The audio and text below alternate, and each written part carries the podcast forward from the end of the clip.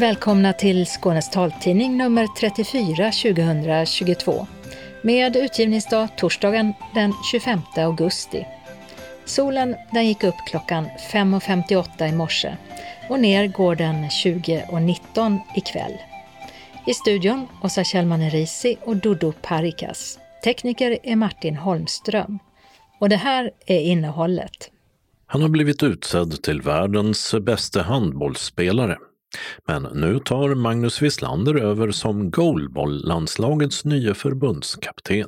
Ett helt nytt kapitel för honom. Fritt fram att boka tid för en påfyllnadsdos mot covid-19. Antingen genom 1177 eller ett samtal till vårdcentralen. Många klagomål på försenad postutdelning från hela landet. Nu granskar Post- och telestyrelsen hur Postnord sköter utdelningen.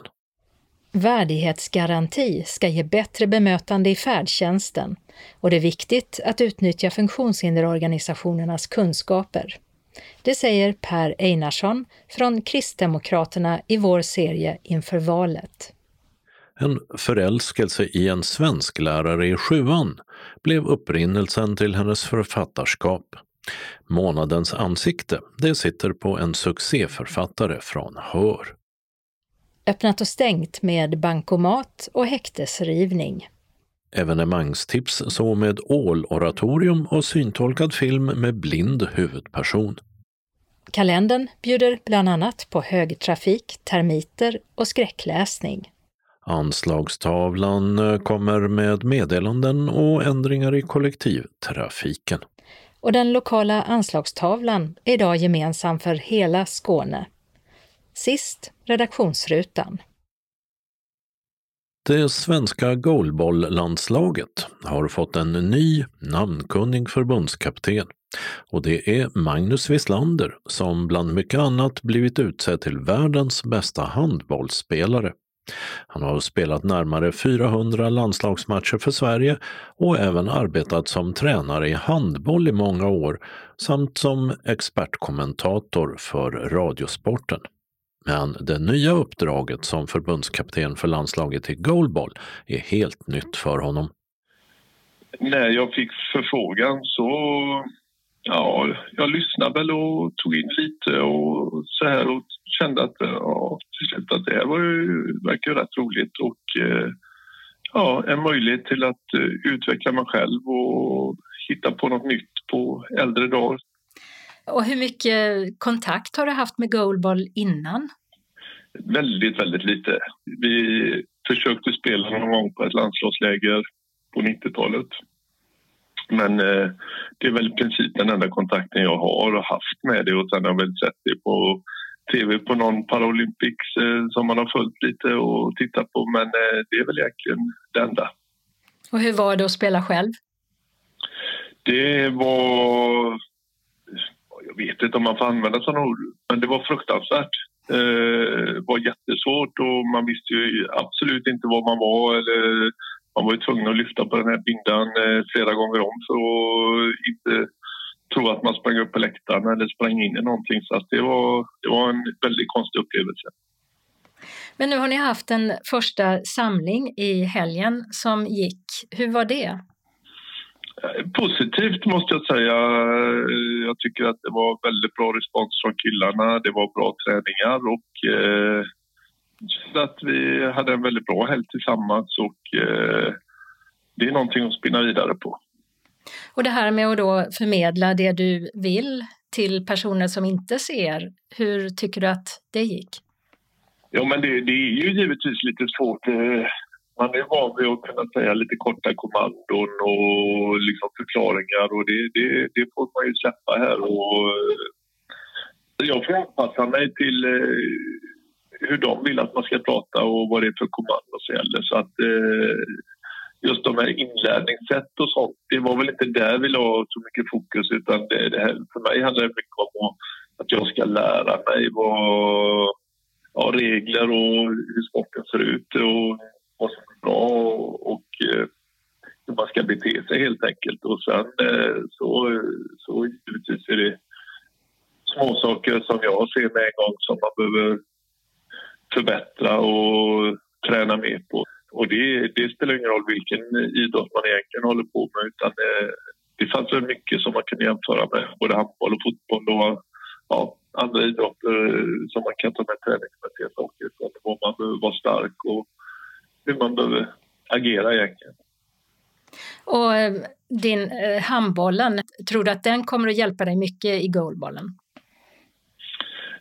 Inte själva handbollen kanske på det sättet, men mycket av alla bollidrotter handlar ju om vinklar och när man ska försvara sig, att man har rätt vinkel till anfallande spelare och var bollen kommer och det är ju egentligen, ja, om det är pinget eller om det är fotboll eller om det är handboll, så handlar det mycket om vinklar och vad som är farligt, vilka vinklar som blir svårare att hantera och sådana här saker, och vad som är ett bra skott i vilken vinkel. Så att där finns nog en väldigt stor likhet. Men här är det ju lagidrott och man behöver bygga, man kommunicerar mycket med varandra, och här är det extremt viktigt att hålla koll på vad den andra är och hur man kommunicerar med varandra.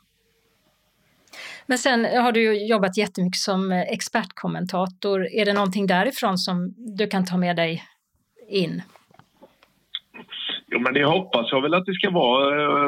Och jag menar, ett jobb på radiosporten går ju ut väldigt mycket på att man ska förmedla till folk som inte ser utan som bara hör. Och någonstans ska det väl finnas ord som ska räcka till för att beskriva olika situationer. Och har du något speciellt mål som du vill uppnå? För mig är det svårt att sätta det här målet. Jag kan ju drömma och flyga och tycka att så ska det vara. Men samtidigt ska vi vara realistiska med vad Sverige står idag internationellt. Och med de spelarna vi har på hemmaplan, väldigt många unga spelare. Det gäller kanske på med de som är rutinerade och spelat för år, som också har den kvaliteten som kanske eftersökes. Så att det är ett pussel som ska läggas, och först och främst ett ganska så lugnt och trovärdigt mål är väl att man ska försöka hålla sig kvar i den här gruppen och inte ramla ner i C-gruppen igen i Europa, utan att det ska vara i alla fall inte ett B-nation då, helst kvala givetvis av, men det är liksom mål som vi får växa fram här gemensamt under hösten och hur vi ska hantera det, och som sagt vad kravet kan vara på spelarna och individerna, hur mycket man ska träna och sådana saker. Är det spännande tycker du? Jag tycker att det är jätteintressant, och det är ju fruktansvärt spännande också att sitta vid sidan om och vara tvungen att vara tyst i princip hela tiden medan de spelar. Det var någonting jag får lära mig, att det går inte att skrika och hålla på när man vill. Och närmast så väntar BEM i Portugal i november. Magnus Wislanders kontrakt, det löper till efter Paralympics i Paris 2024. Åsa Kjellman-Risi intervjuade. Ja, nu är det möjligt att boka tid för påfyllning av vaccin mot covid-19. Bokningen har öppnat och i första omgången kan man få sprutan från och med 1 september och 8 veckor framåt. Ytterligare tider kommer att läggas ut vart efter. Bokning sker via 1177 eller ett telefonsamtal till vårdcentralen. Det finns också upphandlade privata vaccinationscentraler med drop-in på en del orter i Skåne. Alla över 65 år samt de som är över 18 år och tillhör vissa riskgrupper rekommenderas att ta ytterligare en vaccindos. Den som är äldre eller har immunbrist får inte lika långvarigt skydd av vaccinationerna som yngre med gott immunförsvar, konstaterar Region Skåne i ett pressmeddelande. Riskgrupper är till exempel gravida personer med nedsatt immunförsvar eller de med hjärt- och lungsjukdomar. De som är 80 år eller äldre behöver inte boka tid utan får en kallelse från sin vårdcentral. Men det går också bra att själv höra av sig tidigare och boka om man vill det. För särskilda boenden eller om man har hemsjukvård ska vårdcentralen se till att vaccinet ges. Och den som har hemtjänst med omvårdnadsbeslut får ett brev av hemtjänstpersonalen med uppmaning att boka tid för vaccinering. Dessutom kan också alla som är mellan 18 och 64 år och som önskade få en fjärde dos. Vaccin som också omfattar omikronvarianter är under utveckling, men Folkhälsomyndigheten rekommenderar dock att inte vänta på dessa utan ta påfyllnadsdos nu eftersom den har hög skyddseffekt mot svår sjukdom och död i covid-19. Klagomål har under sommaren kommit in till Post- och telestyrelsen om problem med Postnords utdelning av posten. Människor har fått vänta i flera veckor på sin post eller så har utdelningen uteblivit helt. Klagomålen på detta har kommit in från hela landet. Och Post- och telestyrelsen ska nu granska om Postnord uppfyllt sina skyldigheter enligt gällande bestämmelser och om så inte är fallet säkerställa att Postnord faktiskt sköter sitt uppdrag även i semestertider. Senast den 9 september så ska Postnord ha svarat på en rad frågor, bland annat vad de gjort för att åtgärda problemen och hur långt det arbetet kommit. Turen har kommit till Kristdemokraterna i vår serie intervjuer inför valet till regionfullmäktige. Regionrådet Per Einarsson är ordförande i psykiatri-, habiliterings- och hjälpmedelsnämnden och i Region Skånes funktionshinderråd. Och han tror att det skulle gå att förenkla den byråkratiska hjälpmedelshanteringen. Ja, men det tror jag att man kan göra. Framför allt så är det ju en utprovningsprocess och sen är det ju sen väntetiden på att få rätt hjälpmedel. Det vi har sett i pandemin och i spåren av pandemin, det är ju att det saknas vissa material och råvaror och komponenter. Och det har ju också gjort att man får vänta ännu längre. Sen har vi en upphandlingsprocess. Det är ju också att följa lagen med offentlig upphandling. Jag kan också tycka att den är väl invecklad och komplicerad. Så jag hoppas att man kan göra det enklare för framtiden. Inför förra valet så pratade ni i Kristdemokraterna om vårdval gällande hjälpmedel. Ja, det tror vi ju fortfarande på. Vi tänker att man kan hitta fler vägar framåt när det gäller hjälpmedel. Och att hitta fler aktörer. Det har vi sett inom andra hjälpmedel, till exempel hörsel.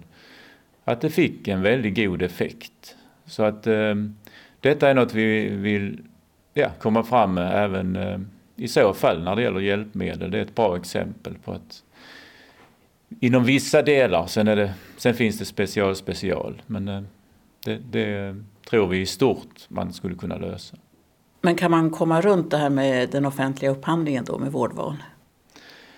Ja, delvis kan man ju se möjligheten att det kommer in fler typer av hjälpmedel. Samtidigt så finns det ju viktiga regler att följa.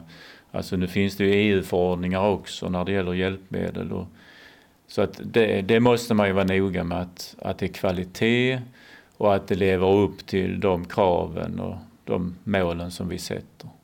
Den här mandatperioden har det ju diskuterats mycket om vem som har ansvaret för att personer med synnedsättning ska kunna lära sig till exempel sina smarta telefoner.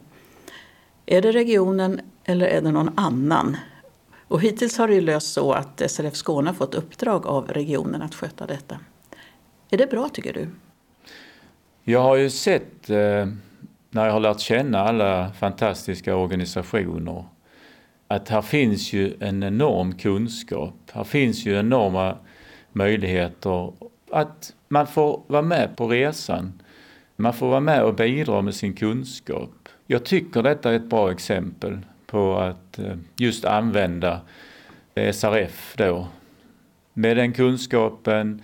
Det finns några som är tekniknördar. Som de har kunnat rekrytera, som verkligen kan gå ännu längre in i den nya fantastiska tekniken än vad kanske våra mottagningar kan göra. Så att jag ser ju det som en fördel, de är själva användare av tekniken och då tror jag också man kan få bästa möjliga hjälp. Så det hoppas jag verkligen att det här projektet ska leda till att fler får hjälp med tekniken.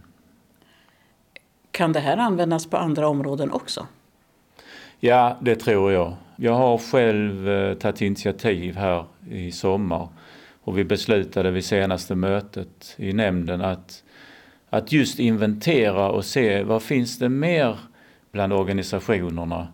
Vad finns det mer i kraft och resurs hos dessa? Att man gör en översyn för att också komma ännu längre in i vården. Och jag tror detta faktiskt också blir framtiden där vi får med den idéburna sektorn ännu mer. Var ska man dra gränsen då mellan vad som är regionens ansvar och vad man kan lägga ut så här på organisationerna? Ja, det är väldigt intressant. Den frågan, var går gränsen? Och jag tror vi ska pröva detta mer och mer. Jag tror vi behöver tänja på vår stelbenthet från det offentliga. Och sen får det alltid vara i samråd med verksamheten och forskningen. Det tror jag det är alltid så. Alltså, evidens kallar vi ju det. Och det tror jag är en viktig del. Tidigare så bedrevs ju sådana här kurser då på till exempel Glimåkra folkhögskola och så. Men det finns ju inte längre. Nej, det har ju upphört från vår regions sida. Och det var ju också för att våra mottagningar och enheter ville så att säga leverera kurser i mottagningen och utspritt i Skåne. Så man samlar ju inte denna typen av kurser längre till en enskild folkhögskola. Och det är klart, det sociala tappar man ju. Men de egna mottagningarna har ju ändå inte klarat av det här eftersom man har överlåtit det då till SRF. Nej, och det är ju som sagt det steget vi har tagit. Och då ser vi ju vem har bäst kunskap. Man når en viss bit ute på våra mottagningar och vår personal i det offentliga. Men man når inte hela vägen fram. Utan då har vi sett att det finns ju till exempel då i SRF. Och då har vi skrivit ett avtal där vi ser att de också kan detta bäst. Vi följer det med stort intresse nu. Ett problem på synmottagningarna är ju den stora bristen på synpedagoger. Hur vill ni lösa det? Ja, det ser vi ju verkligen i flera sammanhang i vården. Vi ser ju att det är färre som söker till specialistutbildningar. Vi ser att utbildningsplatserna kanske ligger en bra bit från Skåne. Så jag tror dels handlar det geografiskt, var utbildningarna ligger. Och sen handlar det också om att vi måste uppmärksamma när det blir den här bristen. Så de som har ansvar för utbildningsplatser också ökar utbildningsplatserna. Den signalen skickar vi uppåt. Att här finns platser, här finns resurser. Att etablera utbildningar i Skåne. Och vi behöver det. För vi är ändå en stor del av Sveriges befolkning samlade i Skåne. Tidigare i somras så gav regeringen Socialstyrelsen i uppdrag att undersöka om det behövs nationella riktlinjer för habilitering och hjälpmedel. Tycker ni att det behövs?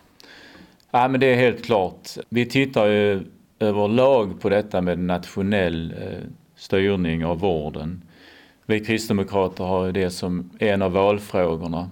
Och här ser vi också ett område med nationella riktlinjer som skulle behövas. Det får inte vara skillnad på var jag bor, vilket postnummer jag har, vilken region jag bor i. Jag tycker inte det är okej. Jag ser detta som mer och mer viktigt, att det ska bli mer lika vård i vårt land.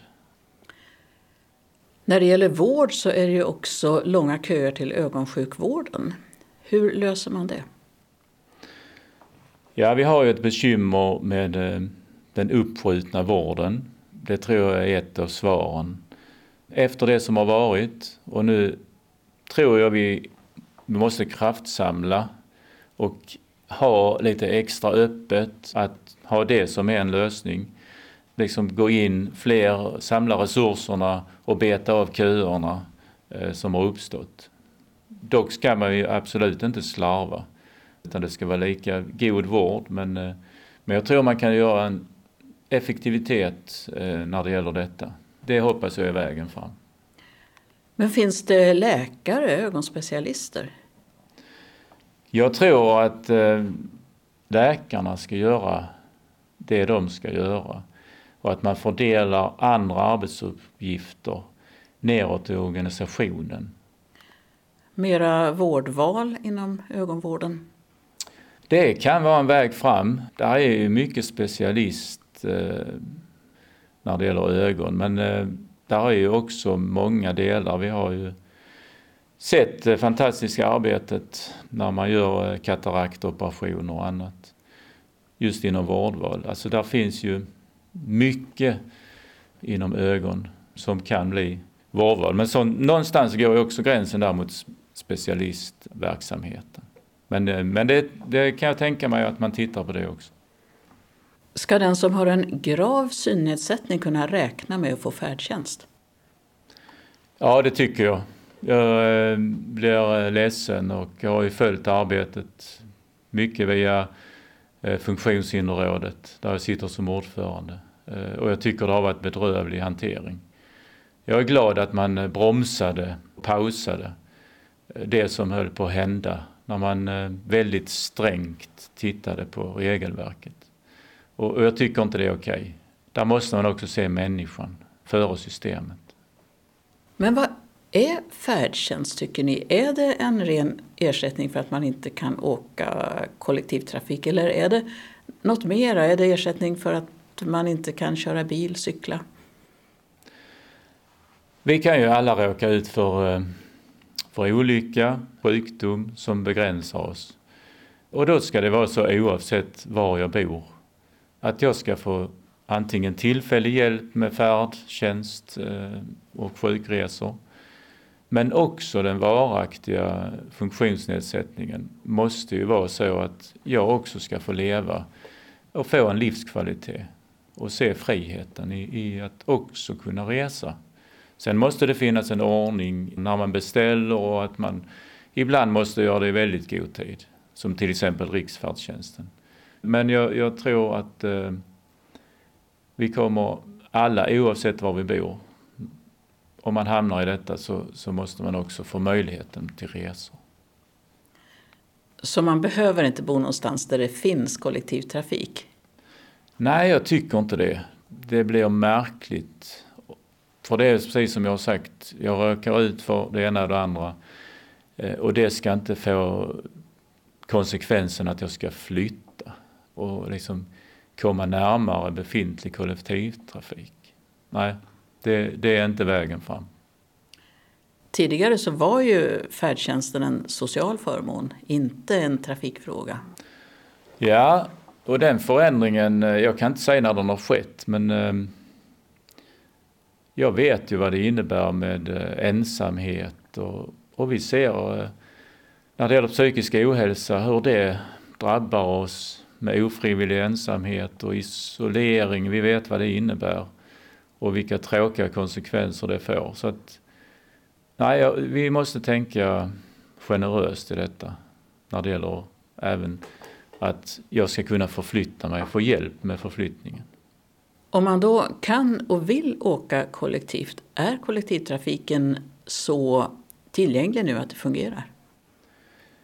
Vi har det i vårt valprogram att se över när det gäller olika hinder som finns. Till exempel skapa fler möjligheter att köpa fysisk biljett i butik. Att införa möjlighet att köpa biljetter till någon annan via appen och så vidare. Så att där måste vi fortsätta utveckla oss.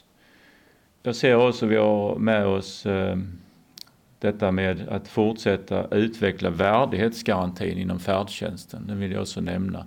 För jag tror bemötandet här är väldigt viktigt. Och hur vi möts av de som utför resorna. Och det med utrop och ledsagning och allt detta. Att det är inget vi kan ta bort. Det måste finnas som en möjlighet för de individer som behöver det. När du säger värdighetsgaranti i färdtjänsten, hur menar du då? Det är ju någonting vi har velat införa och inför. Och det är ju att jag bemöts med värdighet. Att det blir också mänskligt när jag ska få min resa. Att jag ska inte behöva vara rädd om chauffören kör slarvigt eller fort. dotter eller vad det kan vara. Jag ska inte behöva vara liksom orolig i mitt resande. Och det ska vara sen också hela vägen till min dörr, till mitt hem eller till den plats dit jag ska resa. Att det blir med värdighet. Så att värdighetsgaranti, ja, det finns många punkter i det, men det är lite sammanfattat. Fungerar inte det idag? Nej, men det tror jag av berättelserna jag hör, så finns där oro. Och jag kan ju se och höra både det ena och det andra. Och då är det viktigt att det också kommer till exempel Skånetrafiken till del. Eller de som är ansvariga för körningen. Det är jätteviktigt att man också hör av sig. Så att detta samlas in och att man kan åtgärda när det går fel. Det är inte okej att bli bemött på ett otrevligt sätt. Utan detta, här måste det vara servicemänniskor i detta yrket. Och det kan vara ännu mer kurs i bemötande som behövs. Och att man rustas som chaufför. Regionen är ju Skånes största arbetsgivare. Vad gör ni för att fler med funktionsnedsättningar ska kunna få arbete inom regionen? Vi har ju denna punkten med oss och jag får ofta frågan och jag har lyft frågan till personalnämnden. Jag tycker vi har inte nått ända fram här när det gäller antalet, utan jag har förstått att man har inte nått fram dit som i alla fall jag skulle vilja. Men vad kan du och andra politiker göra rent konkret för det då? Jag tänker vi ska ha med det i våra anställningsprocesser och ibland kanske vi också ska hitta enklare arbeten när det behövs och det där tror jag vi är dåliga i Region Skåne, att hitta enkla arbete. Men också de som är högt utbildade med funktionshinder. Det ska liksom handla om den kunskapen och den möjligheten som varje individ har. Men man ska inte vara rädd för att anställa en med funktionshinder. Och det kanske man är ibland, tyvärr. Förr när man gick till syncentralen och var nysynskadad, då kunde man ju räkna med att möta någon där som själv hade en synnedsättning. Men så är det ju inte längre. Nej, men det är ett sådant exempel. Jag kan inte säga varför, men det är ett bra exempel du nämner. Det kunde ju varit så att en viss del av de anställda hade det. Sen kanske det, jag säger emot mig själv för jag sa precis att den med viss kunskap. Men det är klart att den med egen erfarenhet, som jag nämnt tidigare, där är ju någonting viktigt med den egna erfarenheten. Och så även här med synnedsättning. Det ser jag också som en tråkig förflyttning och förskjutning som har skett. Sa regionrådet Per Einarsson, Kristdemokraterna. Reporter var Birgitta Fredén. Hon har varit programledare för sexprogrammet Ligga med P3 i Sveriges Radio. Och för den som läser Sydsvenskans Malmösidor är hon känd för sina frispråkiga och lite självutlämnande krönikor. Men framförallt kan den 32-åriga Malmöbon med rötter i Hör titulera sig författare efter 3 romaner. Den senaste, Lucky Lada och jag, kom ut i våras och var ett av talbokstipsen i juli. Månadens ansikte i augusti, det sitter på Maria Maunsbach och skrivandet har varit en del av hennes liv väldigt länge. Man kan kanske härleda det till att jag skulle skriva en novell när jag gick i 7:e klass. Och då hade jag en svensklärare som jag var väldigt förälskad i. Jag tyckte han var väldigt underbar. Och så gav han mig otroligt mycket beröm för den här novellen. Och då var jag 12. Så jag tror att det kanske började där. Men sen har jag bara skrivit på olika sätt. Och jag tror att någonstans i gymnasiet så bestämde jag mig att jag, när jag tog studenten, skulle gå en skrivarlinje. Och jag tror att på skrivarlinjen så började jag tänka, jag vill bli författare. Men sen är det ju ingen rak linje, jag har gjort massa saker emellan. Men tanken har ändå funnits väldigt länge. Ja, så här i efterhand verkar ändå vägen till författarskapet ha varit ganska kort. Även om Maria har hunnit med en hel del annat också. Och från barndomens Hör bar det först av ut i vida världen.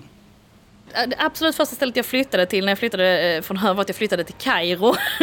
Jag höll på med magdans och ville dansa jättemycket magdans. Så att jag flyttade till Kairo ett år ungefär och pluggade arabiska och dansade. Men det låter som ett ganska tvärt kast från Hör till Kairo.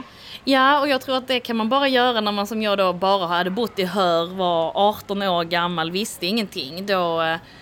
Alltså som idag hade jag nog inte så tvärt flyttat till Kairo utan att tänka efter. Men då, eftersom att jag inte hade någon som helst aning, så var det ett lättare beslut. Ja, men hur var det då? Hur var det att vara där? Men det var, om man flyttar från sin uppväxtort så har man väl alla som har gjort det. Så en plats där man blev vuxen eller liksom tog sina första steg. Och det är Kairo för mig, så jag minns det väldigt romantiskt. Och jag hade det väldigt bra i Kairo sen, och jag lärde mig väldigt mycket om, om livet, ska jag säga. Men det är ju en utmanande plats också såklart för en 18-åring, så det var ju intensivt. Men jag minns det liksom med mycket glädje. Så. Men pratar du arabiska? Ja, alltså när jag flyttade därifrån, alltså jag pluggade lite arabiska på Lunds universitet också sen, men, och då var jag på en nivå som var så här, ja, men jag hade kunnat stanna lite till och då hade jag verkligen börjat kunna snacka ordentligt, eller det hade lossnat, men samtidigt så insåg jag att skulle jag bli flytande och riktigt bra på arabiska hade jag behövt bo där väldigt, väldigt länge, och jag hade inga planer på den typen av karriär som det då kanske innebär, alltså att man skulle jobba på ambassad eller så, utan det var inte det jag ville, så att, men jag kan fortfarande lite grann, så, men inte mycket. Men det här med magdans då, hur kom du in på det? Ja, det började jag med när jag var 14 i brottarlokalen i Hör, och det var tiden då Shakira gjorde det, alltså väldigt så internationellt populärt med Hips Don't Lie-låten och den här musikvideon, så då exploderade magdansen i Sverige, så då fanns det också en kurs i Hör som jag började på, och sen så höll jag på med det jättemycket, så det var mitt liksom första jobb. Så när jag var 16 började jag undervisa i magdans. Håller du fortfarande på med det? Jag höll på med det till jag var 25 ungefär, så sen har jag inte undervisat. Jag skulle gärna dansa, men nej, jag har inte riktigt haft tid. Vad betyder skrivandet för dig? Hur ser du på det? Ja, nu är det ju mitt jobb. Men sen är det också sådär att jag kan inte riktigt tänka mig ett liv utan det. Så nu är det... både någonting som är väldigt välgörande för mitt inre och för min själ, kan man säga. Men det är också det jag livnär mig på, så nu går de där två sakerna ihop. Men om jag ska tänka på det lite ytterligare, så tror jag också att det är... Ja, men det är mitt sätt för mig att processa saker på. Så det, och det är väl också sådär som det brukar vara när man är författare, så säger de någonting i stil med att det är så man förstår världen. Och så är det ju också för mig. Jag använder det på alltid, kan man säga. Det är en av alla dessa supervarma sommardagar. Och Maria Maunsbach har föreslagit att vi ska träffas i Folkets park i Malmö. Staden som hon flyttade till för cirka 10 år sedan. Efter skrivarlinjen på Fridhems folkhögskola i Svalö. Vi har slagit oss ner i skuggan och runt omkring leker, strosar, konverserar, fikar och filosoferar en massa andra Malmöbor. Och ingen tar notis om oss. Trots att Maria numera är något av en offentlig person. Jag frågar henne hur hon upplever det att plötsligt vara någon som andra känner igen. Och kanske till och med tycker sig känna lite. Jag tycker att det blir märkligare och märkligare. Och det är svårt att föreställa sig vad det är innan man är där. Och... offentligheten gör att jag värnar väldigt mycket mer om mitt privatliv. Så att det måste finnas sammanhang och så där jag är mitt alldeles privata jag. Jag vet, förr kunde jag tycka det var så spännande. Så, jag ska gå på fest och det kommer vara jättemycket nytt folk. Alltså nu känns sånt som jobb för mig. För det är lite så arbetet blir. Men jag vet, alltså, det är svårt att säga vad det är. Men det är ju märkligt att vara igenkänd på det sättet liksom. Jag har en kompis som på hennes jobb, men där läser många av mina böcker och så här och så. Men det är faktiskt en konsekvens att det blir lite märkligt också för mina vänner som sen då exempelvis hör sina kollegor prata om vad jag har skrivit sådär. Men då frågar de henne ofta så, är det sant? Är det så? Då får hon ju ta en sån lite liksom pressekreterarroll och säga så, ingen kommentar. Det är en konsekvens som jag inte hade förutsett faktiskt. Vad tycker hon om det då? Hon har jobbat i bokbranschen tidigare så hon skrattar väl mest, men jag tror alltså, när det händer för mina övriga vänner, alltså, det känns väldigt märkligt för dem. Jag har ju börjat vänja mig vid så är det, och att man liksom får frågor och, ja, men de kan ju fråga henne saker om så här, jag skrev en krönika för 1,5 år om någon kille på Nydal, alltså, då kan de fråga hur är det med den killen på Nydal, alltså, alla vill liksom ha information.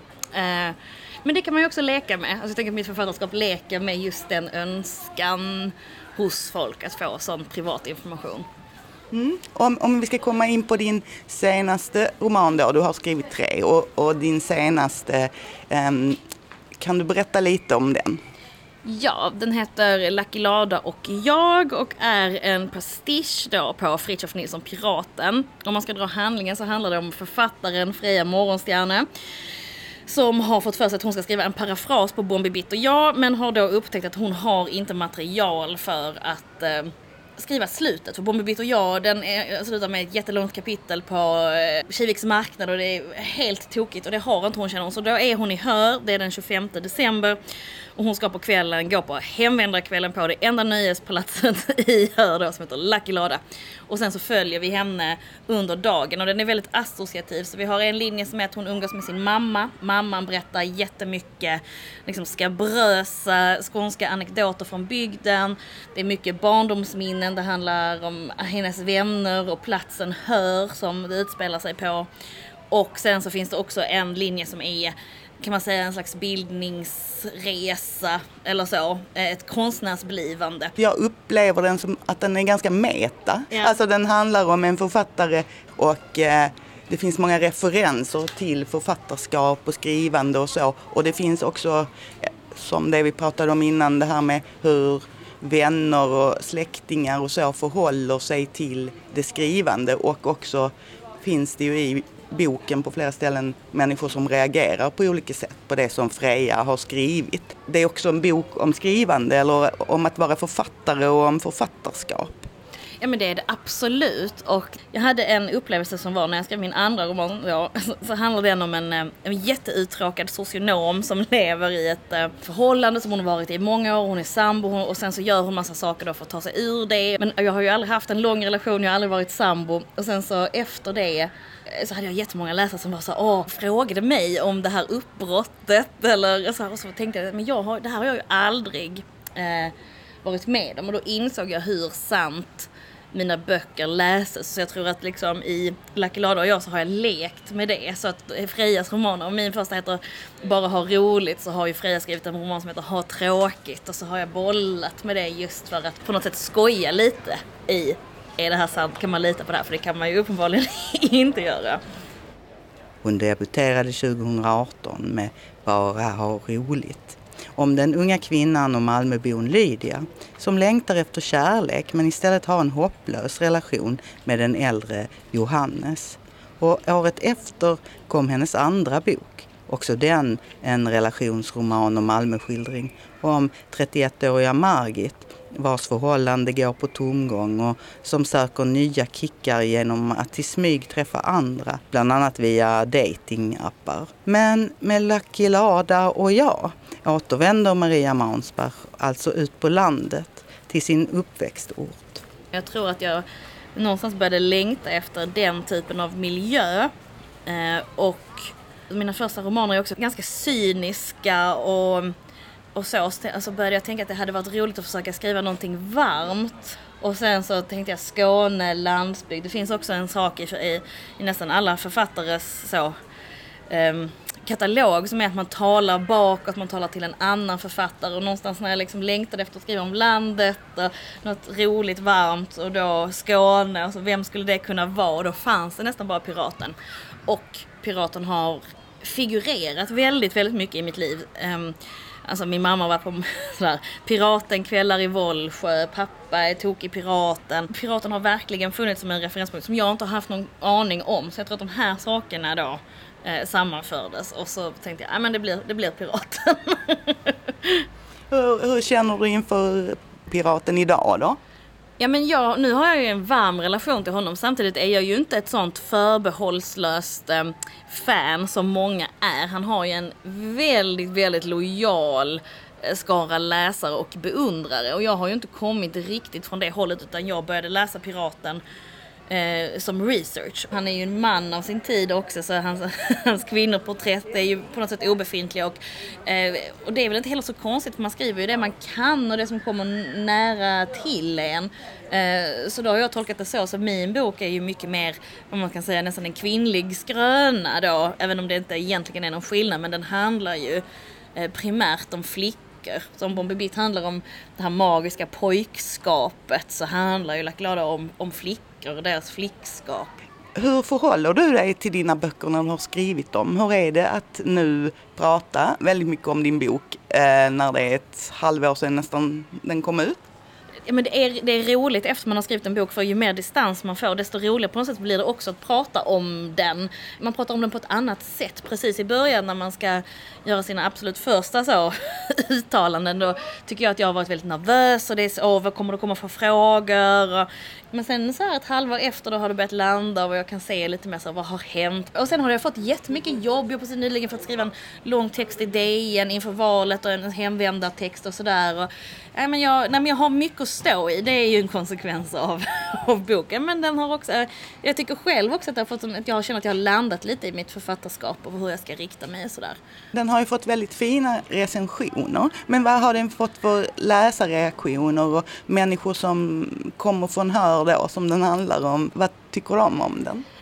Hör har varit exemplariskt härliga, för att det är de har verkligen tyckt så mycket om den här boken. Men det har kommit väldigt mycket, den absolut vanligaste läsarkontakten är ju någon som kommer från en annan liten by, behöver inte vara Skåne, mycket Skåne såklart, men kan vara bara det här lilla stället, och att alla vet den platsen på något sätt, att den är så lik och sällan skildras så här, och det handlar om originalen och det verkar ha varit skönt för folk att få läsa om en sån här plats. Men vad gör du nu då, förutom att skriva då? Vad gör du i övrigt i ditt liv?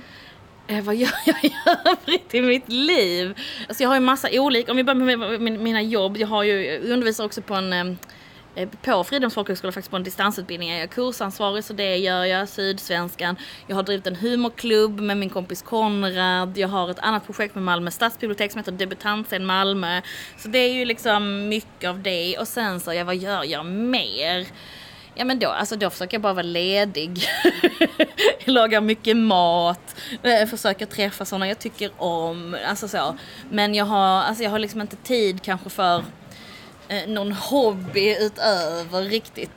Den här porträttserien i Skånes taltidning heter ju Månadens ansikte, så då brukar vi alltid be den som blir porträtterad att beskriva sig själv. Så då frågar jag dig, hur ser du ut? Ja, men så om vi tänker hur jag ser ut idag, då har jag på mig en svart, ganska kroppsnära klänning, och sen så har jag en hatt som är svart med ett ganska brett med, och den har vita prickar, och sen så har jag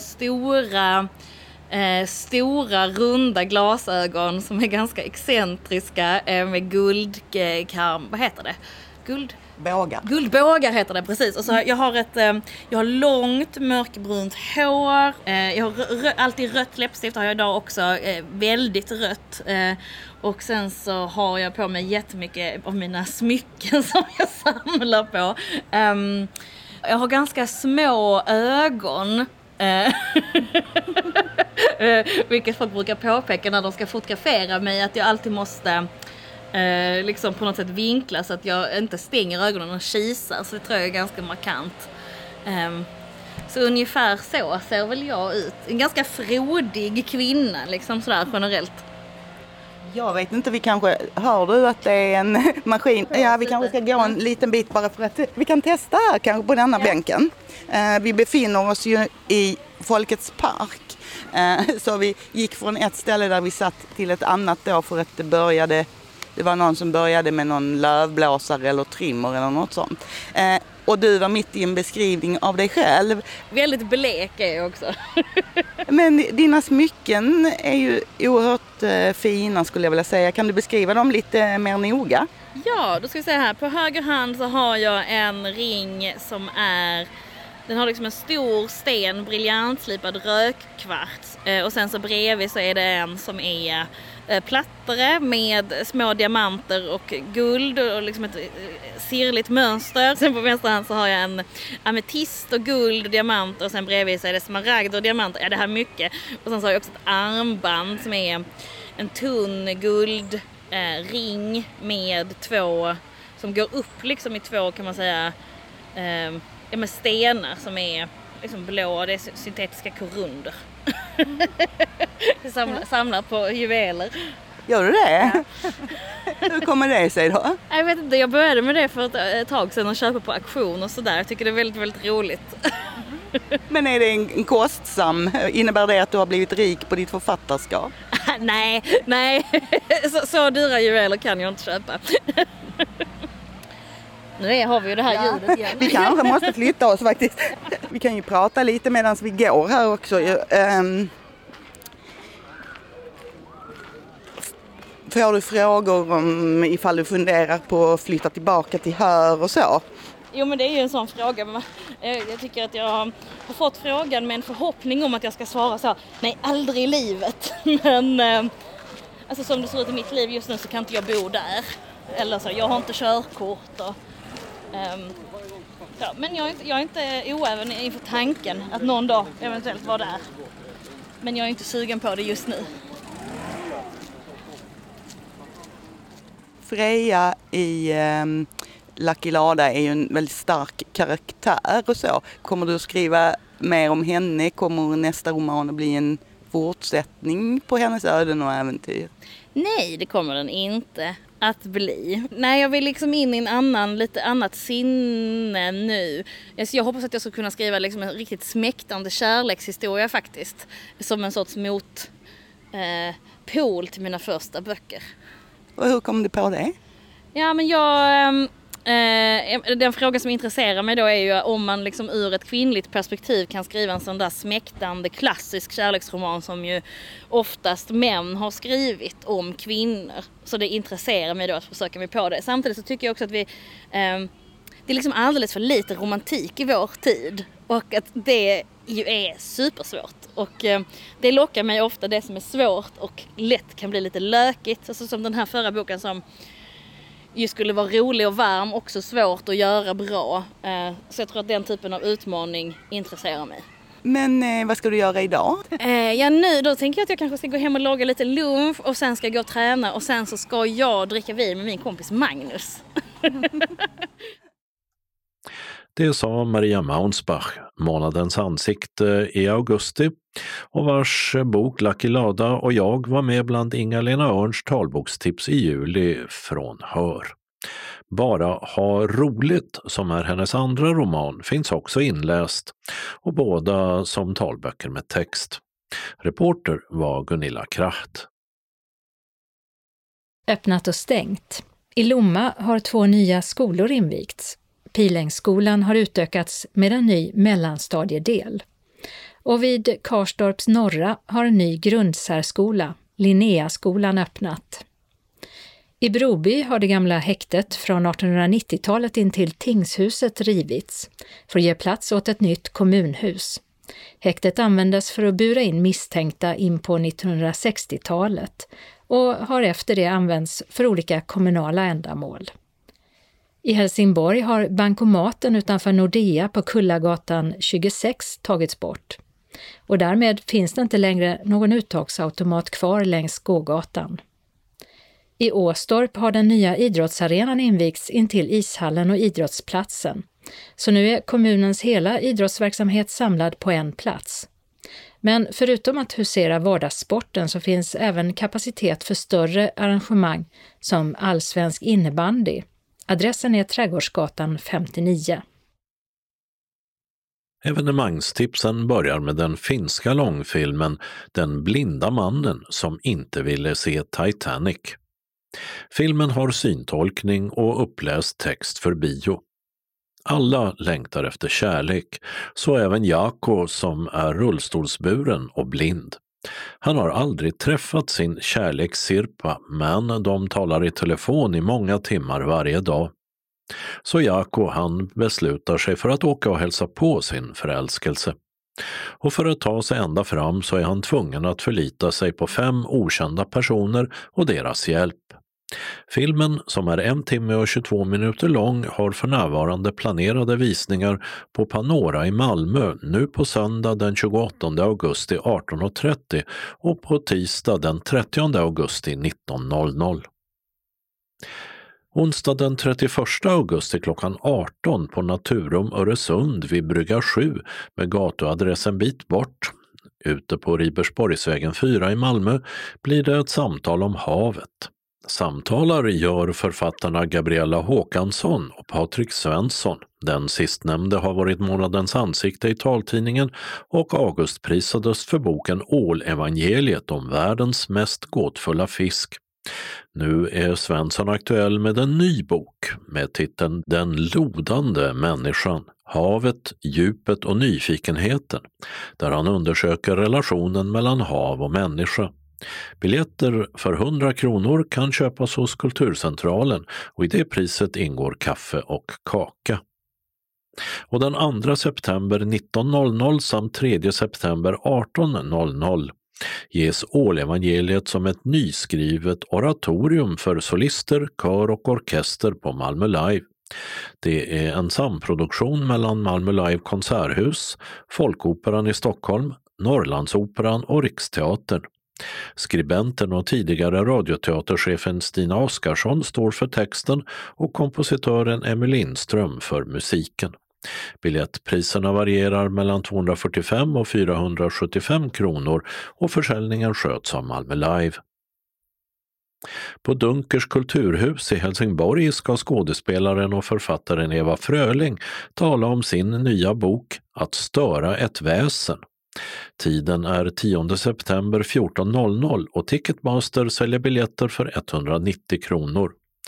Det gör de även till spänningsförfattaren och journalisten Karin Alfredssons uppträdande den 8 oktober 14.00 på samma plats. På Malmö stadsbibliotek håller representanter från Romskt informations- och kunskapscenter en föreläsning den 12 september om den romska förintelsen under andra världskriget och vad det haft för konsekvenser att denna inte erkändes förrän på 1980-talet. Föreläsningen är gratis och börjar klockan 18. Malmö stadsbiblioteks författarscen denna höst startar den 20 september 19.00 med den amerikanske svenskättade författaren Jonathan Franzen, aktuell med sin roman Vägskäl, om en familj med en självcentrerad präst som försöker parera sin geniförklarade och psykiskt instabila hustru. Deras 4 barn driver berättelsen framåt medan Vietnamkriget rasar och USA, då som nu, plågas av politiska motsättningar. Sydsvenskans Rakel Shukri håller i det samtalet som förs på engelska. Det är fri entré och Fransens Vägskäl finns också inläst som talbok. Den 26 september samma klockslag kommer den franska författaren Marie Darrieussecq, som har en bakgrund som psykoanalytiker. Hennes senaste roman heter Avigt hav och handlar också den om en psykoanalytiker som på en kryssning möter båtflyktingar. Harald Hultqvist samtalar med henne, också det på engelska. En kvinnans melodi är en hyllningskonsert till kvinnliga tonsättare och musiker med musikalartisterna Emmy Kristensson och Kristoffer Hellström och ett 8-mannaband som framför låtar av Eva Dahlgren, Monica Törnell, Gullan Bornemark, Melissa Horn, Marie Fredriksson, Robin med flera. Jarl Kullescenen i Ängelholm är spelplats den 29 september 19.30. Biljetterna de säljs av Nortic och kostar 460 kronor. Artisträvarna GES, Glenmark, Orup och Strömstedt showar på Kristianstad Arena den 8 oktober och Malmö Arena 18 november. Bägge tillfällena 20.00. För biljetterna till Kristianstad från 495 kronor och uppåt ring Tixter. För Malmö beställ via Ticketmaster för 695 till 995 kronor. Biljettinformation: Panora 040 611 20 97. Kulturcentralen 040 10 30 20. Malmö Live 040 34 35 00. Nortic 0455 61 97 00. Ticketmaster 077 170 70 70 och Tickster 0771 47 70 70. Kalendern för årets 35:e vecka, den tar sin början måndag 29 augusti då det är Hans samt Hampus som firar namnsdag. Det här är den internationella dagen mot kärnvapenprov, instiftad av FN. Och i Köpenhamn, närmare bestämt på Royal Arena i Örestad, så pågår damernas ishockey-VM och Sverige möter denna dag Ungern och så Tjeckien dagen därpå. Går det riktigt bra så går svenskorna till kvartsfinal, sen följer semi och så final 3-4 september. Den tidigare medlemmen i Svenska Akademin, författaren och dramatikern Sara Stridsberg, hoppade av från akademin i protest i samband med den internationellt uppmärksammade krisen inom akademin i spåren av MeToo-rörelsen häromåret. Nu fyller Sara Stridsberg 50 år. Och av henne finns det ett 10-tal böcker i talboksformat, några av dem även i punktskrift. Och om Stridsbergs namn och verk är välkända så hör nog Maurice Maeterlinck till kategorin glömda eller nästan bortglömda författare. Han fick Nobelpriset i litteratur 1911 och den som idag vill läsa något av honom i talboksform har en bok, sagan Fågelblå, att tillgå. Belgaren Maeterlinck, som föddes detta datum 1862, alltså för 160 år sedan, lyckades också med konststycket att plagiera en sydafrikansk bok om termiter, närmare bestämt deras själsliv. Tisdagen den 30 augusti firar Albertina och Albert namnsdag. En av världens mest kända skräckromaner är brittiska Mary Wollstonecraft Shelleys flera gånger filmade Frankenstein från 1818 om vetenskapsmannen som av likdelar sätter ihop ett slags konstgjord människa som han väcker till liv och som så småningom dödar honom. Mary Wollstonecraft Shelley föddes detta datum för 225 år sedan. Hennes mor var en likaledes brittisk författare, dessutom filosof och kvinnorättskämpe som även hon hette Mary Wollstonecraft och som 1895 gjorde en nordisk resa som hon beskriver i brev skrivna under en kort vistelse i Sverige, Norge och Danmark. Den boken, liksom dotterns Frankenstein-bok, finns inlästa som talböcker. Romanen Frankenstein finns även i punktskrift. Onsdag 31 augusti firar Arvid och Vidar namnsdag, medan skördemånaden, som man sa förr, tar slut. Ett kvarts sekel har denna dag passerat sedan en av det sena 1900-talets mest uppmärksammade personer och kungligheter, prinsessan Diana, tidigare maka till den brittiske tronföljaren prins Charles, omkom efter en trafikolycka i Paris då hon jagades av kändisfotografer. Torsdagen den 1 september går vi in i höstmånaden medan Samuel och Sam har namnsdag. EM i basket för herrar drar igång och håller på till 18 september. Sverige är dock inte med denna gång. Fredag den 2 september har Justus och Justina namnsdag, och i Vietnam där firas nationaldag. Ambidextrös kallas den som är lika bra på att använda höger och vänster hand, och denna egenskap har den amerikanske idrottsmannen Jimmy Connors. Under 1970- och 80-talet rankad bland världens 10 främsta tennisspelare. Denna dag fyller han 70 år. Lördag 3 september är det dags för Finnkampen i friidrott som pågår i dagarna 2 på Olympiastadion i Helsingfors. Tävlingarna lär innebära en tuff utmaning för svenskarna eftersom flera finska friidrottare gjorde bra resultat i EM och tog flera medaljer av olika valör. Och så fyller högertrafiken i Sverige 55 år denna lördag. Fast det var en tidig söndagsmorgon, detta datum 1967, som svenskarna började hålla till höger i trafiken. I en folkomröstning 12 år tidigare hade dock över 80% av de röstande sagt nej till högertrafik i landet. Och så kan Alfhild och Alva fira namnsdag. Söndag den 4 september återstår en vecka till det svenska valet.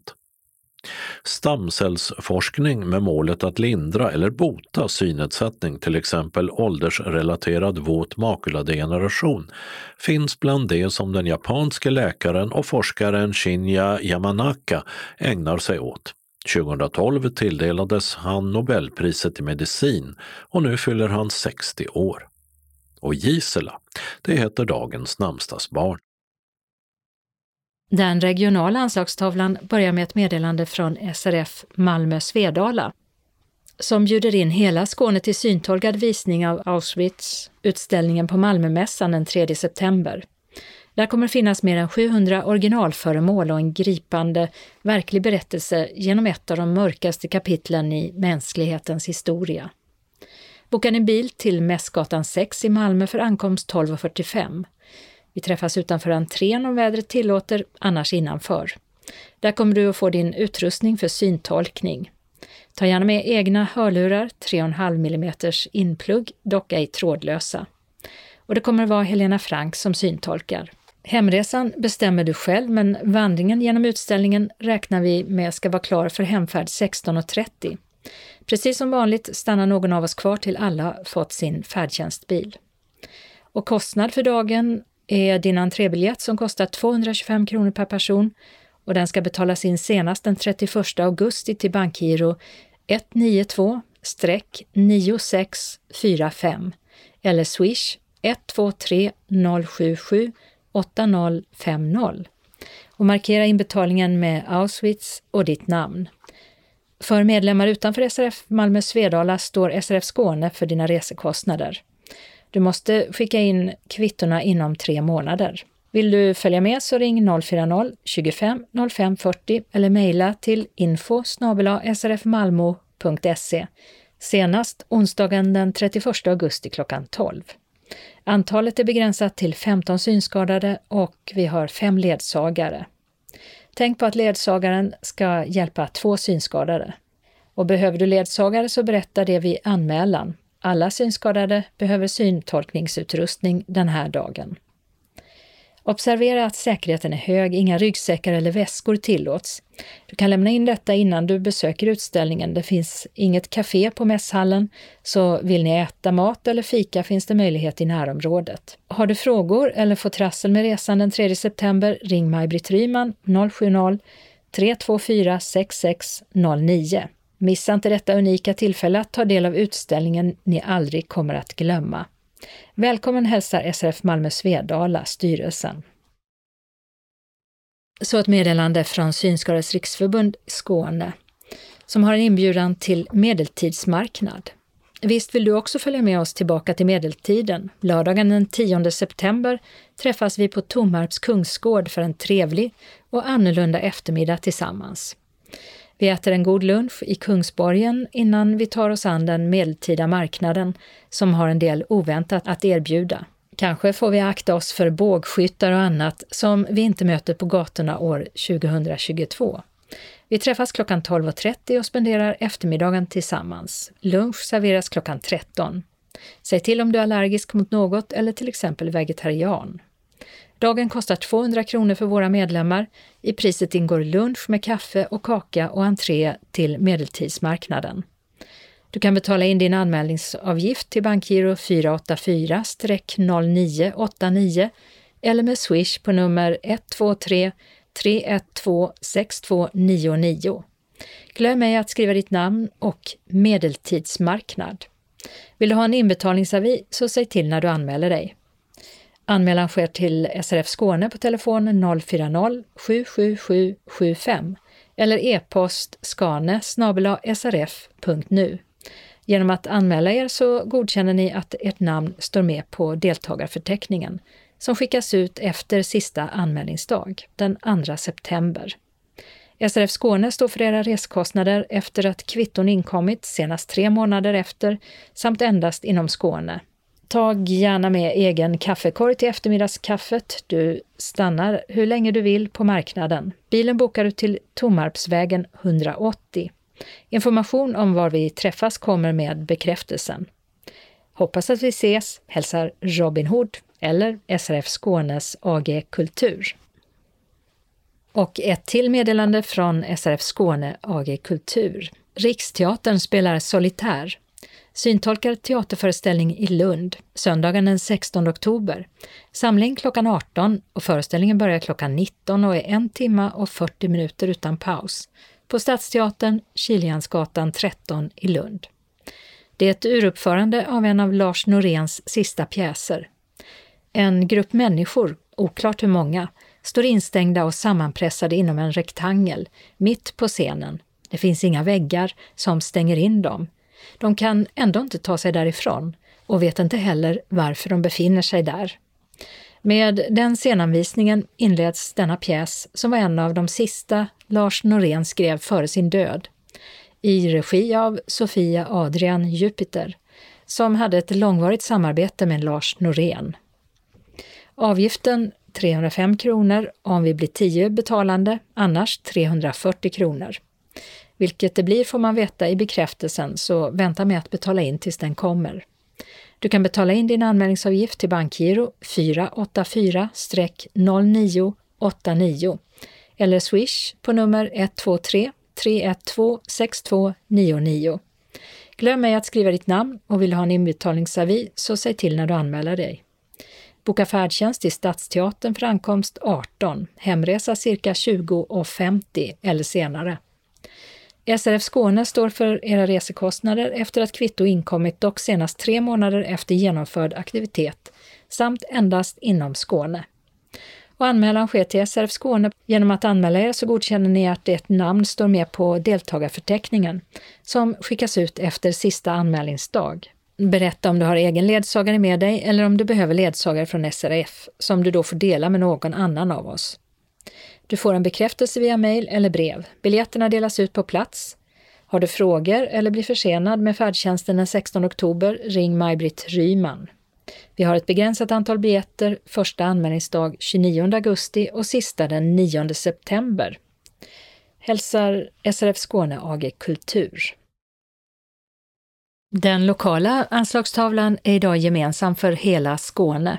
Och börjar med ett meddelande från Synskadades förening Kristianstad-Bromölla som inbjuder sina medlemmar till vattengymnastik varje fredag klockan 12 till 13 i CSKs varmvattenbassäng med start den 9 september till den 25 november. Max antal deltagare är 12. Det kostar 300 kronor per termin som betalas in på bankgiro 899-9245 eller via swish nummer 12 33 66 93 48. Anmälaren görs till Anita Svensson på telefon 044 533 09 senast onsdagen den 31 augusti. Varmt välkommen till nyttig men skonsam motion för hela kroppen. Och ett till meddelande från Kristianstad-Bromölla som inbjuder sina medlemmar till kamratträff i Östermalmskyrkan, Lasarettsboulevarden 6, torsdagen den 15 september klockan 14 till 16:30. Före detta polisen och numera författaren Kerstin Julin som bor i Ölsjö kommer att berätta om sitt liv som polis och sin bokserie i 4 delar med huvudpersonen Annika Westander. Det blir en enkel sopplunch med bulle och eftermiddagsfika. Anmäl deltagande senast onsdagen den 7 september till Anita Svensson. Och när Anita är förhindrad att svara i telefon så var vänlig och anmäl på telefonsvararen eller lämna namn och nummer så ringer hon upp. Ange även specialkost och behov av ledsagare. Välkomna att lyssna till ett intressant föredrag. SRF Lundabygden bjuder först in till SRF-träff. Vi passar på att njuta av sensommarens sista grönska och Bente Eriksson Löv tar den 30 augusti med oss på en guidad tur i Botaniska trädgården i Lund. Vi samlas klockan 13.30 på Tunavägen 2 vid Botaniska trädgården där Bente möter oss. Var gärna ute i god tid. Efter den härliga promenaden slår vi oss ner vid Café Botan och njuter av en kopp kaffe och en smarrig kaka. Vi beräknar vara klara vid 16. Sista användningsdag 25 augusti. Aktiviteten är kostnadsfri för SRF Lundabygdens medlemmar, liksom nästa. Och SRF Lundabygden bjuder in till kulturafton den 7 september. Vad har vi för nytta av hemvärnet? Thomas Eriksson Fast är fänrik i hemvärnet och under kvällen kommer han att berätta om vad hemvärnet gör och lite om dess historia. Vidare kommer han att berätta om hemvärnets roll i totalförsvaret men också lite kort om vart totalförsvaret är på väg. Det kommer självklart att finnas tid att ställa frågor till Thomas och det kommer att bli en både spännande och intressant kväll. Du bjuds även på kaffe och smörgås. Vi samlas klockan 18 till 21 i föreningslokalen på Tordönsvägen 4i, Lund.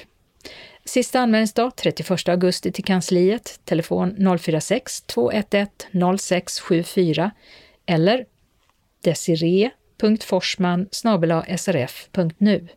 Och Desiree det stavas med 2e på slutet. Varmt välkommen! SRF Malmö Svedala bjuder in till aktiviteter under vecka 35. Välkommen till SRF Malmö Svedalas dagverksamhet. Måndagen den 29 augusti är dock tidningsläsningen inställd på grund av politikerutfrågningen. Men tisdagen den 30 augusti klockan 13 till 15.15 blir det bingo. Vi serverar kaffe och smörgås eller kaka till en kostnad av 10 kronor. Vi vill att alla anmäler sig till kansliet, telefon 040 25 05 40 om man tänker komma på någon av dagaktiviteterna, senast klockan 10 samma dag som aktiviteten. Känner man sig sjuk så stannar man hemma. SRF Malmö bjuder sedan in till sopplunch på föreningen fredagen den 2 september klockan 13. Vid denna första sopplunch för hösten så får vi besök av Alma med kollegor från Audiomera som är en hörselklinik i Malmö. Vi bjuder på kräftsoppa och avslutar med kaffe och kaka. Är du medlem får du allt det här för 30 kronor. Icke-medlemmar betalar 50 kronor. Avgiften betalar man kontant på plats eller med Swish 123 077 8050. Färdtjänsthem kan beställas till 15:15. Vill du vara med så anmäl dig senast tisdagen den 30 augusti. Glöm inte att meddela allergi eller särskild kost. Varmt välkomna, hälsar styrelsen. Och SRF Malmö Svedala bjuder också in till årliga besöket på Hallongården fredagen den 9 september klockan 13. Och adressen är Bodarpsvägen 144.